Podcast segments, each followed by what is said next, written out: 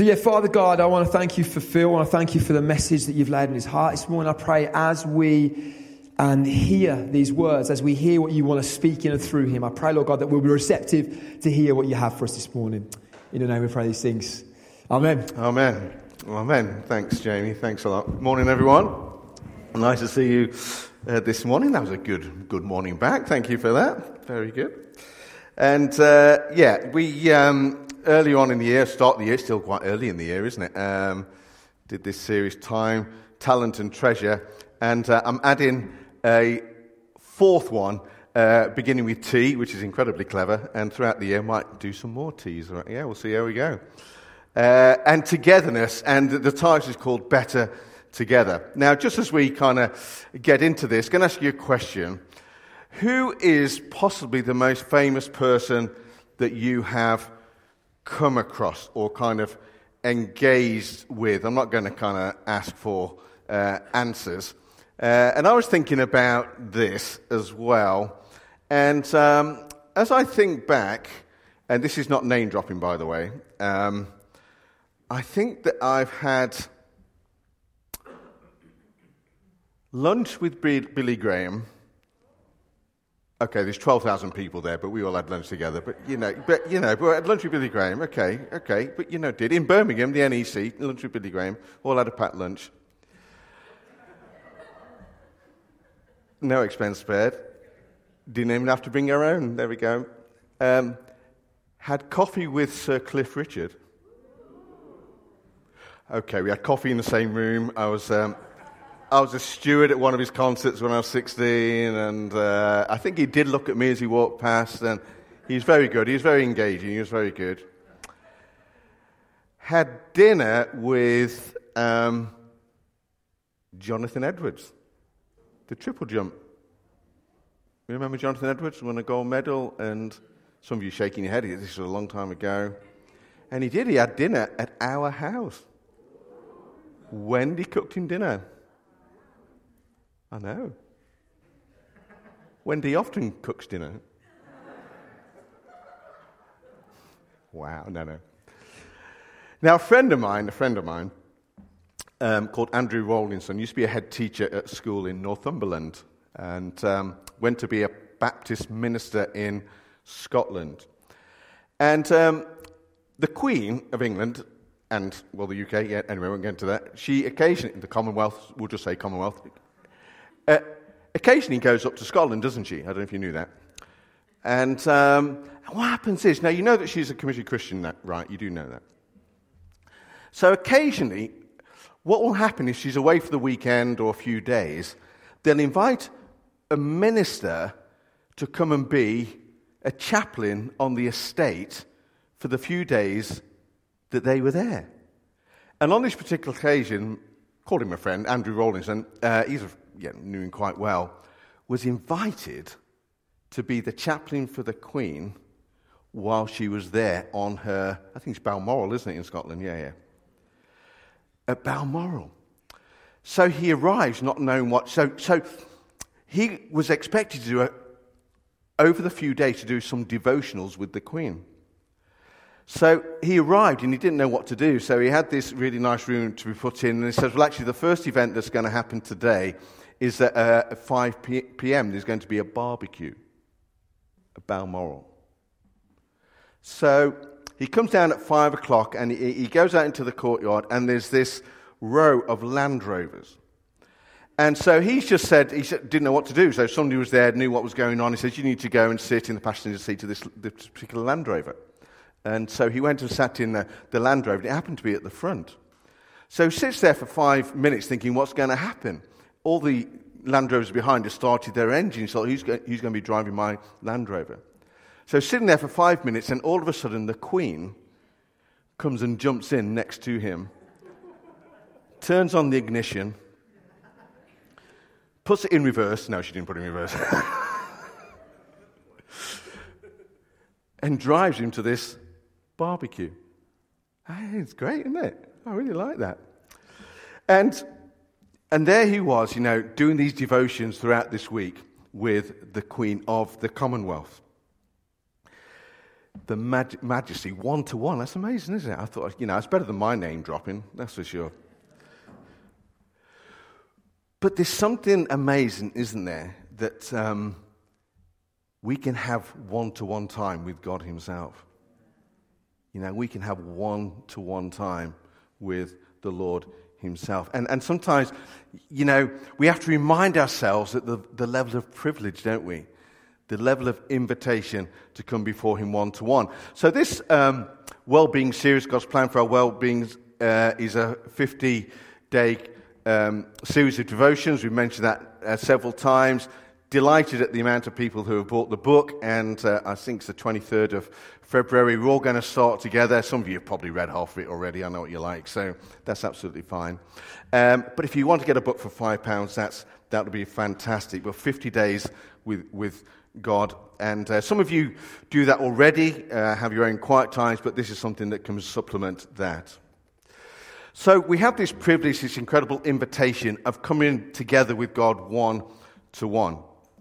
But Scripture also has, tells us that God has ordained it that we're better together. So we have this one to one encounter with God, but there's, there's something about the Christian faith that, that it's better when we are together. So the phrase uh, in the New Testament, one another, appears 50 times in the New Testament. 50 times it says about one another, phrases that are instructing believers in how they can cultivate relationships amongst themselves that can enhance their walk with God, that we're better together.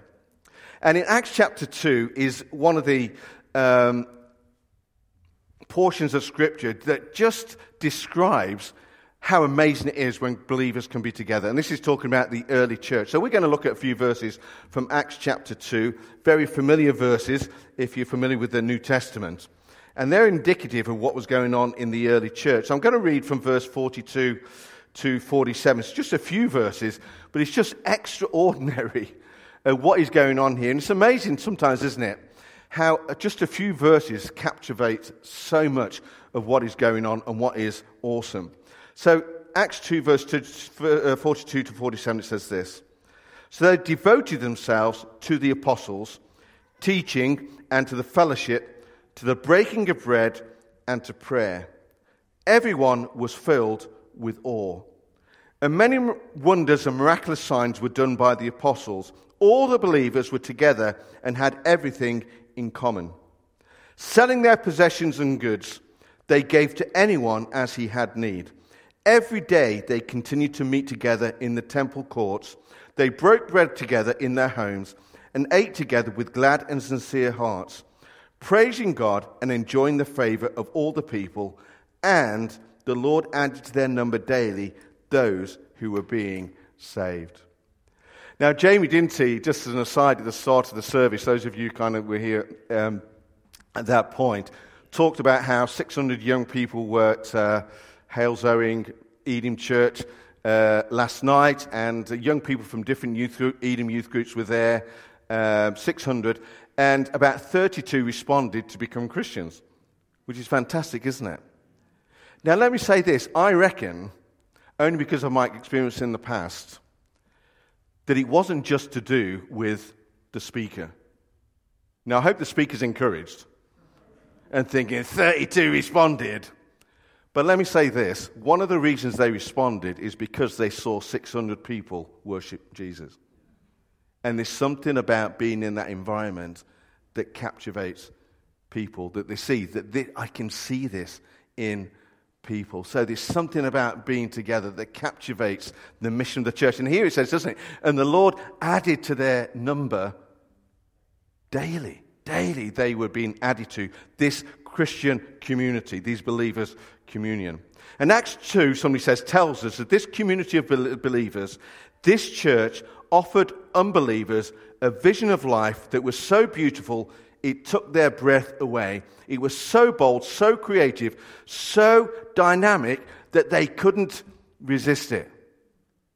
Now, I can honestly say that one of the major reasons that I became a Christian is because I saw God in other people. There's no doubt about it.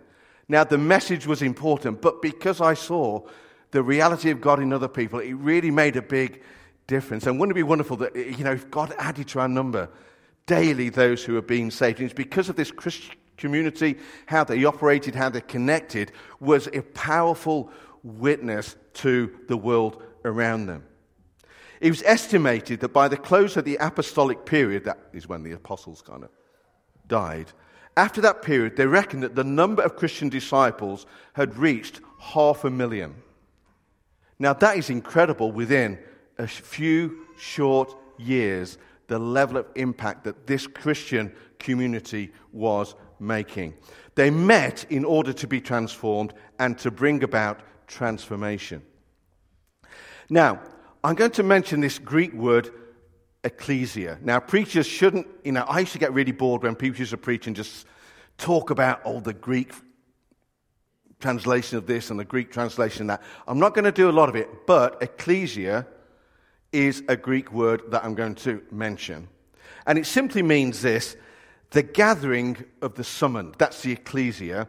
It means the, the meeting of the people. So, in church terms, as you go through your Christian life, if you hear the word ecclesia, basically what he's saying is the gathering of the people. So, if he says for a church, what's your ecclesia? He's saying, you know, what kind of gatherings do you have? When do you come together? What's it like? It's, you know, it's the ecclesia. So I want you to remember that. Is that all right?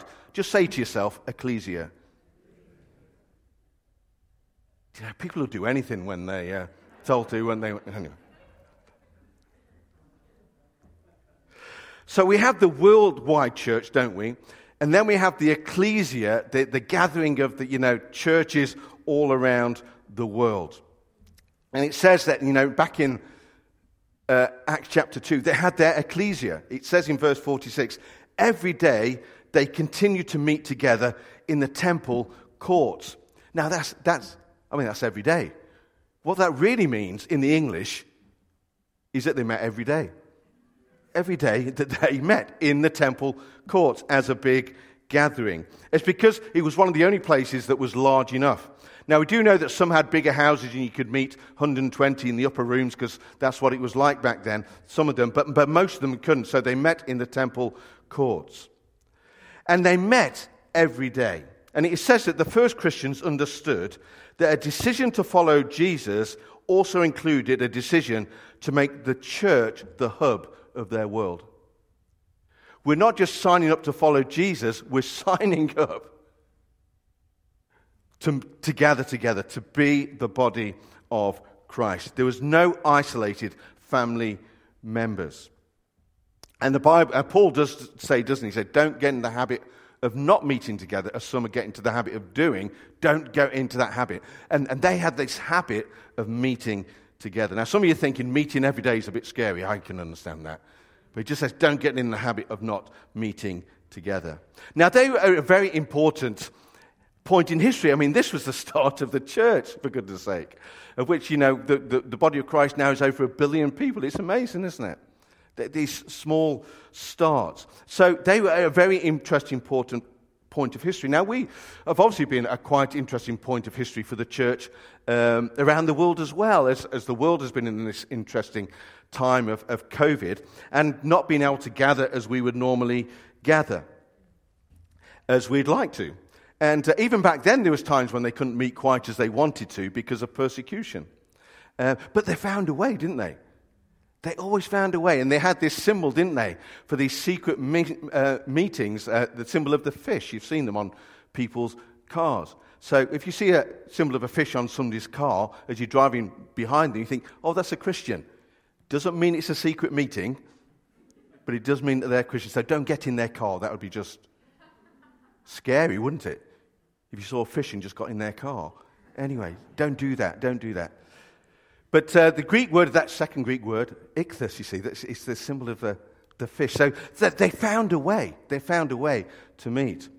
Now, my previous church, there was a couple who came in who used to live in India, but they called David and uh, Shirley. And they went to live in the Middle East. And in the Middle East, the country that they were in, Christians weren't allowed to meet. They did not know where the local church was. They knew that there would be one, there would be some, there would be Christians meeting somewhere, but they had no idea where it would be. How do we find out because we'd have to tell people that we're Christians and we want to be part of a church. There wasn't a big sign said Encounter Church anywhere. And it took them six months to find out where the church was. But they found a way. They found a way. And over the centuries, people have lived, risked their lives to find a way to meet with other believers. Now, obviously, over this period, we've had the blessing of uh, Zoom and uh, Teams and watching um, services online. We've been able to engage, and we're grateful for all of that. I've been really grateful for that personally. But let me say this, and I hope you don't mind my saying this that if we can do otherwise, that our engagement shouldn't only be online. It was there that helped us to engage for a purpose. It can supplement what we do. But the ecclesia and koinonia, that long term, I think God has it in mind that we gather together. I think that is his heart. And it says here that all the believers were together and uh, they continued to meet. And we are made in the image of God, and God is very relational. Uh, that's the koinonia of God, fellowship. That's the third Greek word I've told you this morning. That's three that you've had. That's, that's the only three I know, so that's it. So. But it's very important, and I think you get the gist of what I'm hinting at here, to be connect with a group of believers in a very powerful and meaningful way.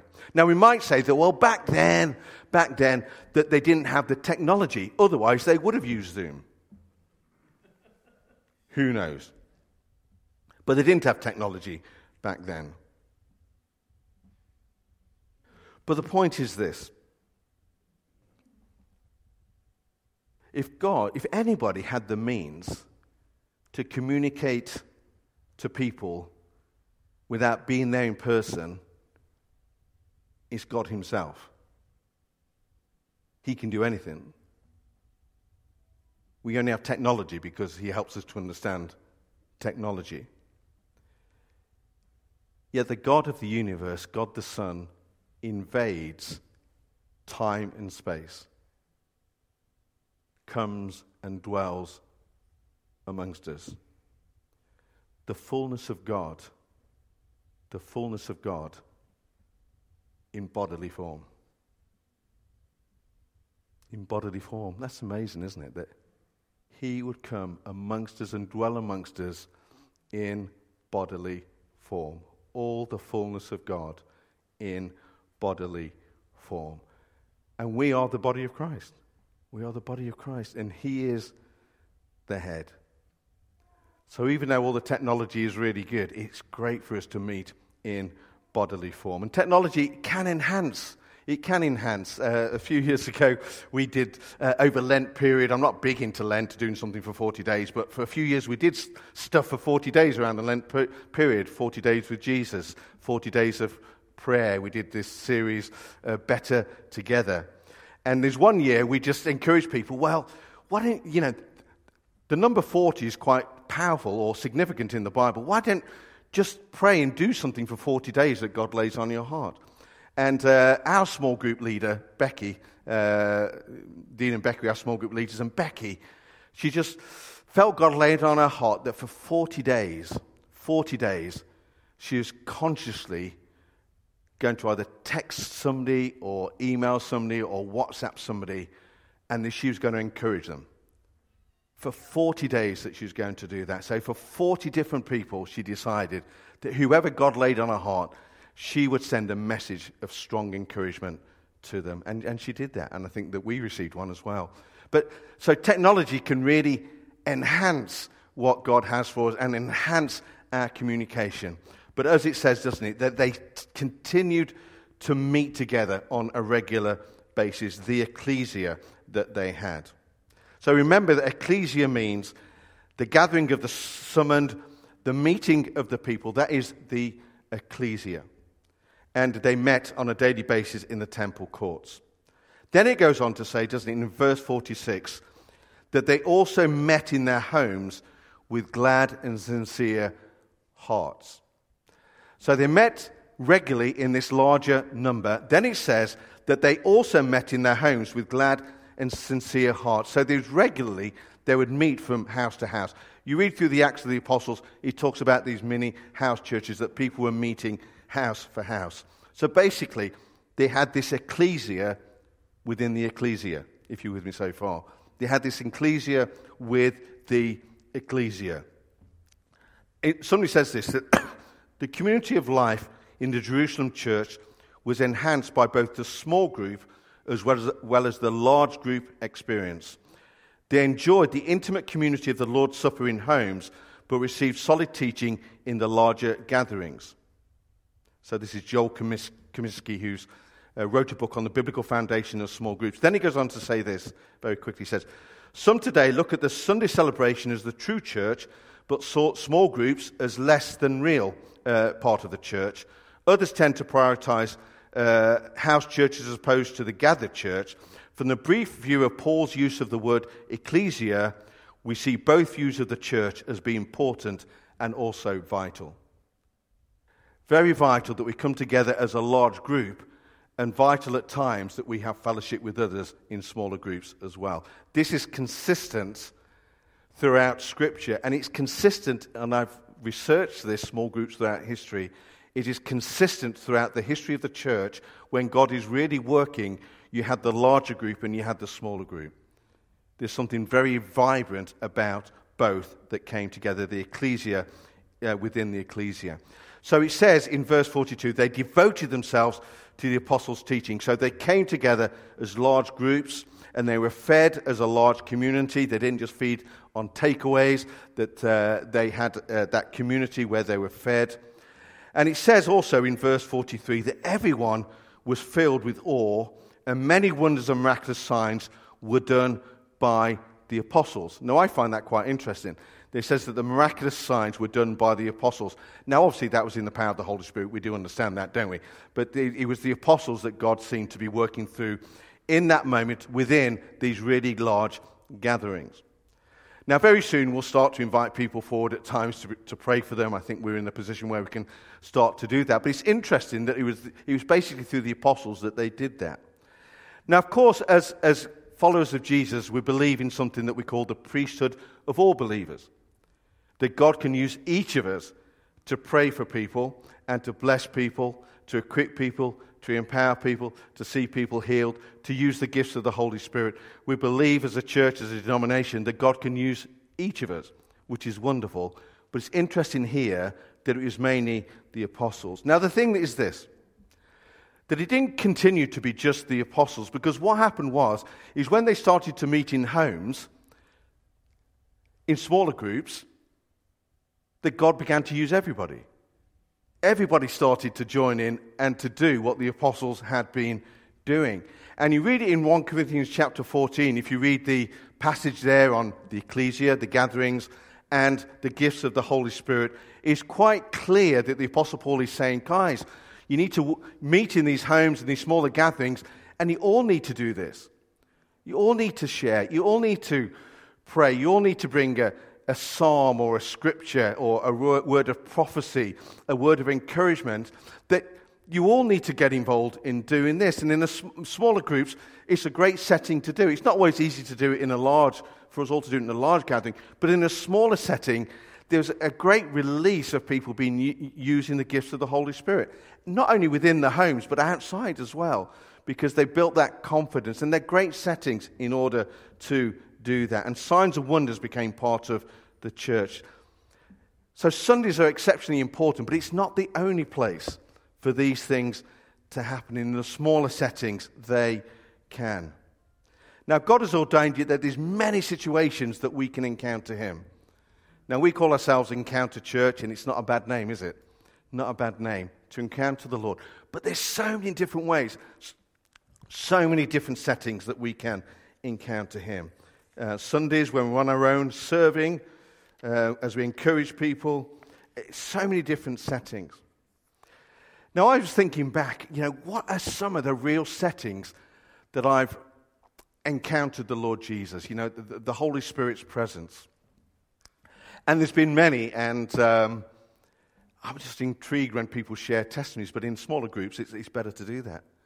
I think, I think that the most tangible time that I sensed God's presence was when I was in South America.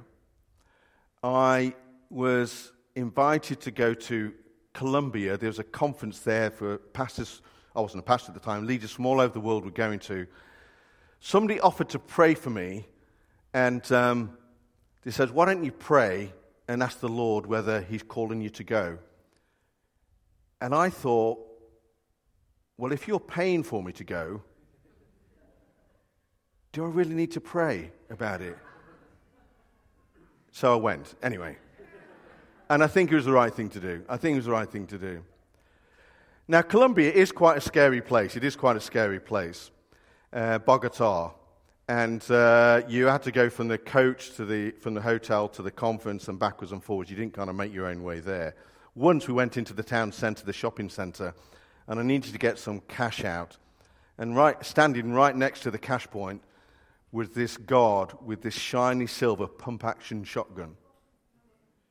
Do you know, it's quite hard to remember your PIN number when somebody's guarding the cash point with a pump action shotgun. I felt like giving him the money, to be honest with you, but. Um, so it is quite a scary place. But there's about 15,000 leaders from across the world meeting in this conference center. And uh, it, was quite, it was a great conference. Then uh, I think I mentioned before that on the Saturday, the following Saturday, they, the conference center was next to the football stadium and 80,000 people turned up this one church, fastest growing, fastest growing church in, in the world. And they were there.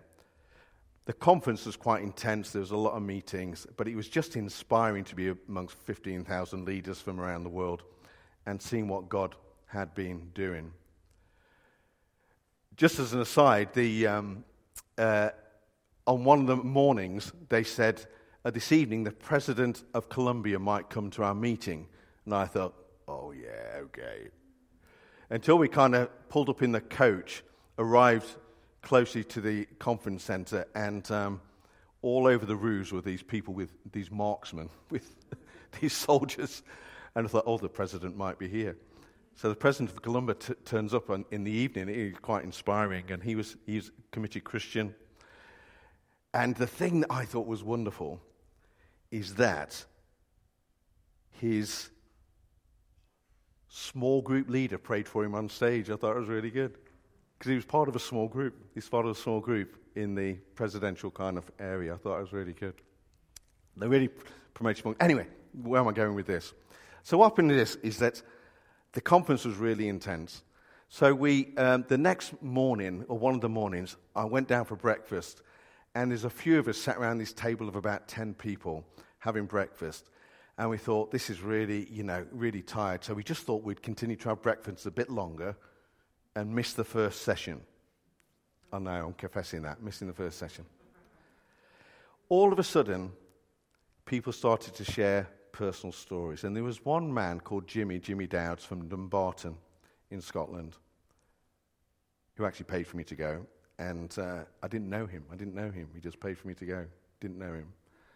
And he started to share his testimony about how he and his family, even though he was a church leader, his whole family had, they just weren't together. He said he really fell out with his son when he went to university.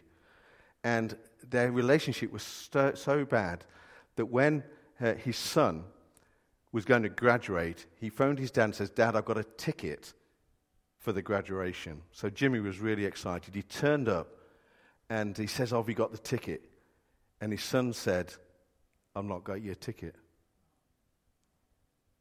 His son was so annoyed with his dad, he just wanted to phone him and say, I've got your ticket, so he would come. And then so he could tell him he's not got him a ticket. Now, Jimmy was sharing this and how God had changed their whole family. And I saw over that week how Jimmy and his son related to each other, and it was incredible. Every morning they'd come down for breakfast, they'd hug each other, their relationship was so strong. You'd never have known what had gone before. And then Jimmy started to talk about his daughter. And he says about his daughter, had learning difficulties, or certainly educational difficulties. She struggled at school. She, and he said, he was just sharing, I don't know why, but he said, we went to the parents' evening. And at the parents' evening, the teacher, one of the teachers, was a little bit disappointed. He says, Your daughter has only got three out of ten in this particular test. Jimmy just looked to the teacher and said, Do you know what? My daughter had never got three out of ten before. She's never got as many as three out of ten. And he, his daughter was 12 and went on to, uh, sorry, nine, and went on to uh, tell us in this group. And I don't know why he was sharing this stuff. And, and, he was, and they started to share, but his daughter, age of nine, leads a Christian union to her, her school for 30 of her friends. And they, they gather once a week and they talk about the Lord Jesus Christ. She's got learning difficulties. And he was just sharing this. And I will say, I've never felt the presence of Jesus as much as that moment when people were sharing around those, that table. Now, the, the big conference played a big part, don't get me wrong in this. I mean, there was a context, it was just fantastic, the people from all over the world coming together. But it was in that smaller setting as people were, were sharing that the presence of Jesus really tangibly came amongst us. And uh, I went back to my uh, bedroom and my friend Ken, who'd come with me, and uh, we just couldn't talk, just couldn't. Well, we could, you know what I mean, but just couldn't, couldn't talk. Just, I, I, he was just so overwhelmed, but you didn't want to break the moment either. And there's just something within that smaller setting where God says, You can encounter me in this context within this setting. Now, I, I, really thank God for when we worship together. I love those settings as well. But there's just something about that tangible small group setting that God has ordained that I will come and meet with you. If you're, you're open with each other, open about me, I will come and you'll have encounters and, and occasions of encounter that you won't have in any other setting because God has ordained it in that way. So, moving on very quickly, G.K. Chesterton says this The man who lives in a small community lives in a much larger world. In larger groups, we can live selfishly and superficial and independently, club like. It's in community that disciples are made. So, we read of the early church coming together. He says they had everything in common. And my last point to this, because time's moving on, it says they have everything in common. That is not just a throwaway comment. That is informing us of a miracle that was taking place. That they had everything in common. Now, let me quickly explain why this is miraculous. In New Testament times, Society was already in households. They had the different generations that lived together. They had their servants, they had their slaves, they had their masters, they had the owner of the household. There's usually about 15 to 20 people within this household, all from different levels of society, all different kinds of relationships or non relationships. And they were, very, they, were, they were ungodly places. They didn't reflect God's value because they were so hierarchical in how people treated each other. That's why in 1 Peter, you read the, the Paul's, uh, Peter's epistle, um, he talks about, doesn't he, uh, about how husbands and wives should treat each other because they weren't treating each other well.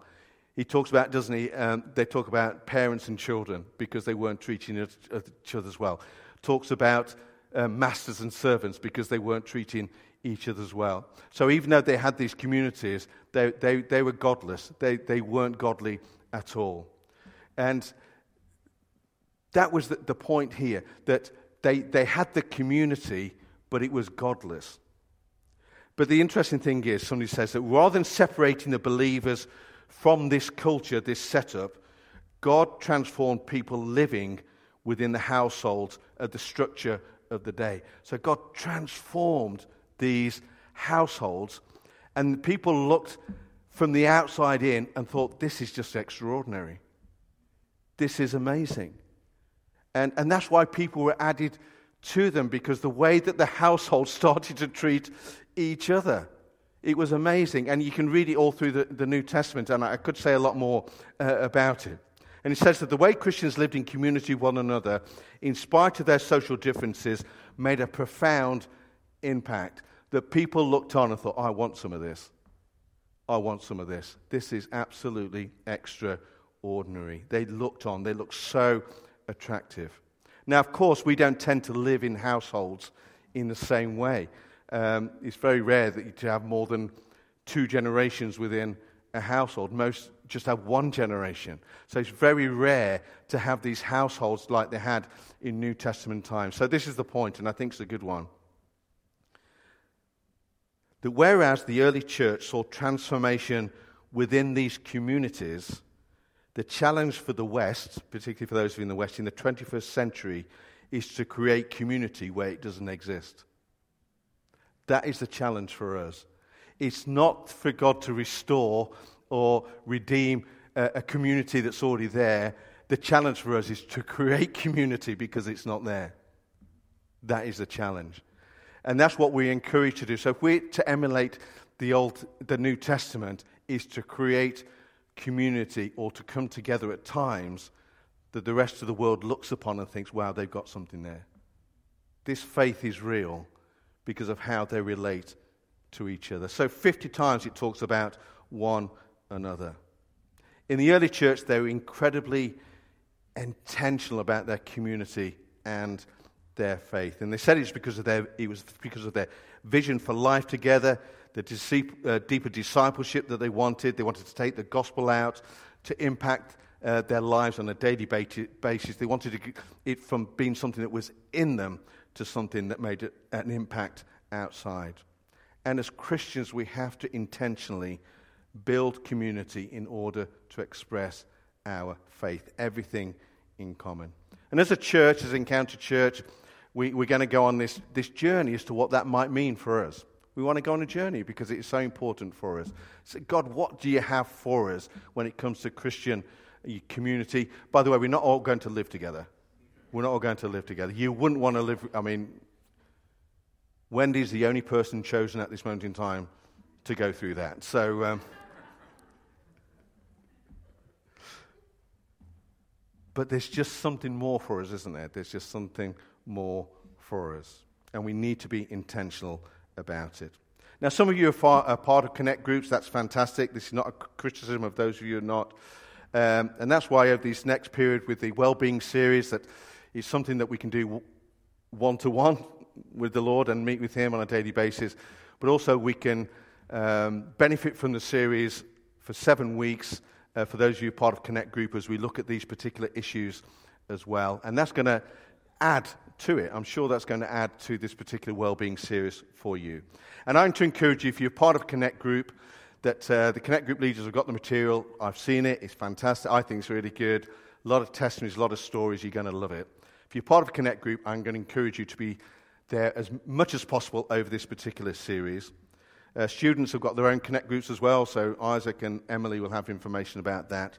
If you're not part of a Connect group uh, for this particular series, but you would like to be, then we'd like to invite you to be part of one. And as Jamie says, they, we have Connect groups on, we're going to have them on Tuesday, Wednesdays, and Thursday evenings, and on a Wednesday morning. So if you're interested in being part of a Connect group for that period and you're not part of a Connect group, then we're going to encourage you to just sign up at the back. So put, whether it's Tuesday, Wednesday, Thursday, and we'll try and find a place to accommodate you, a Wednesday morning. But we'd, we'd love to have you involved if you'd like to for that particular series for those seven weeks.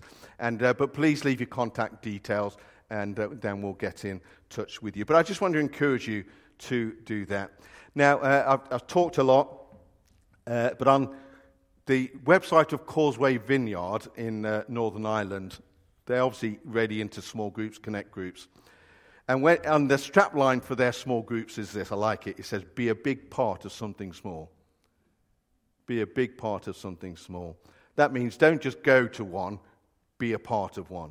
You know, be, you know, don't, I try to, you know, I remind myself that I don't go to a small group, I'm part of a small group. you know, that's a continuous thing. That's a continuous thing. It's, it's a wonderful thing. So just let me finish with this quote from G.K. Chesterton again. The man who lives in small community lives in a much larger world. It's in community that disciples are made. So God just gives us all these different settings to connect with us and for us to connect with each other. So I think it'd be good to pray together as a, as a response to this. And uh, we've been seated for a little while, so I'm going to invite everybody to stand if you'd like to stand uh, as we pray.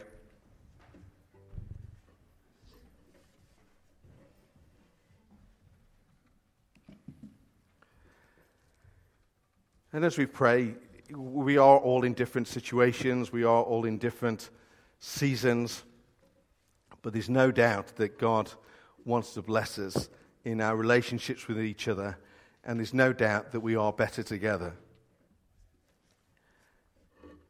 And it may be just in the, the quiet as before I pray that you want to say to the Lord, Lord, what is on your heart for me at this moment in time? At this relatively early start of 2022. Maybe you've been a follower of Christ for many years, maybe uh, it's quite recent.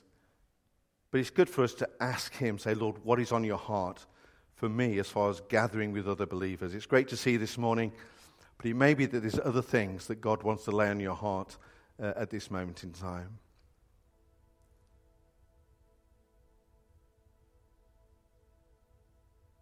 Lord, we do thank you for each other. Lord, we thank you that we are following you because we see you in each other. We thank you, Lord, for all those people over the period of us following you that have been strong encouragements to us. We thank you, Lord, for those that have taught us. We thank you for those that have stood by us. We thank you, Lord, for those who've prayed for us, Lord. We thank you for those who've given us words of prophecy, maybe. We thank you for those that have encouraged us to serve. We thank you for those that have challenged us at times and pushed us forward a little bit. We thank you, Lord, that, you know, when you speak to us, often through other people. We thank you, Lord, for the love that we receive. We thank you for the support that we received. We thank you, Lord, for the way that you put us across people that knock off the edges because uh, we learn about ourselves. Lord, we do thank you for the body of Christ around the world. We thank you for it, Lord, in, in Birmingham, and this area. We thank you, Lord, for it here at Encounter. And Lord, we thank you for the friendships that we have even within this church.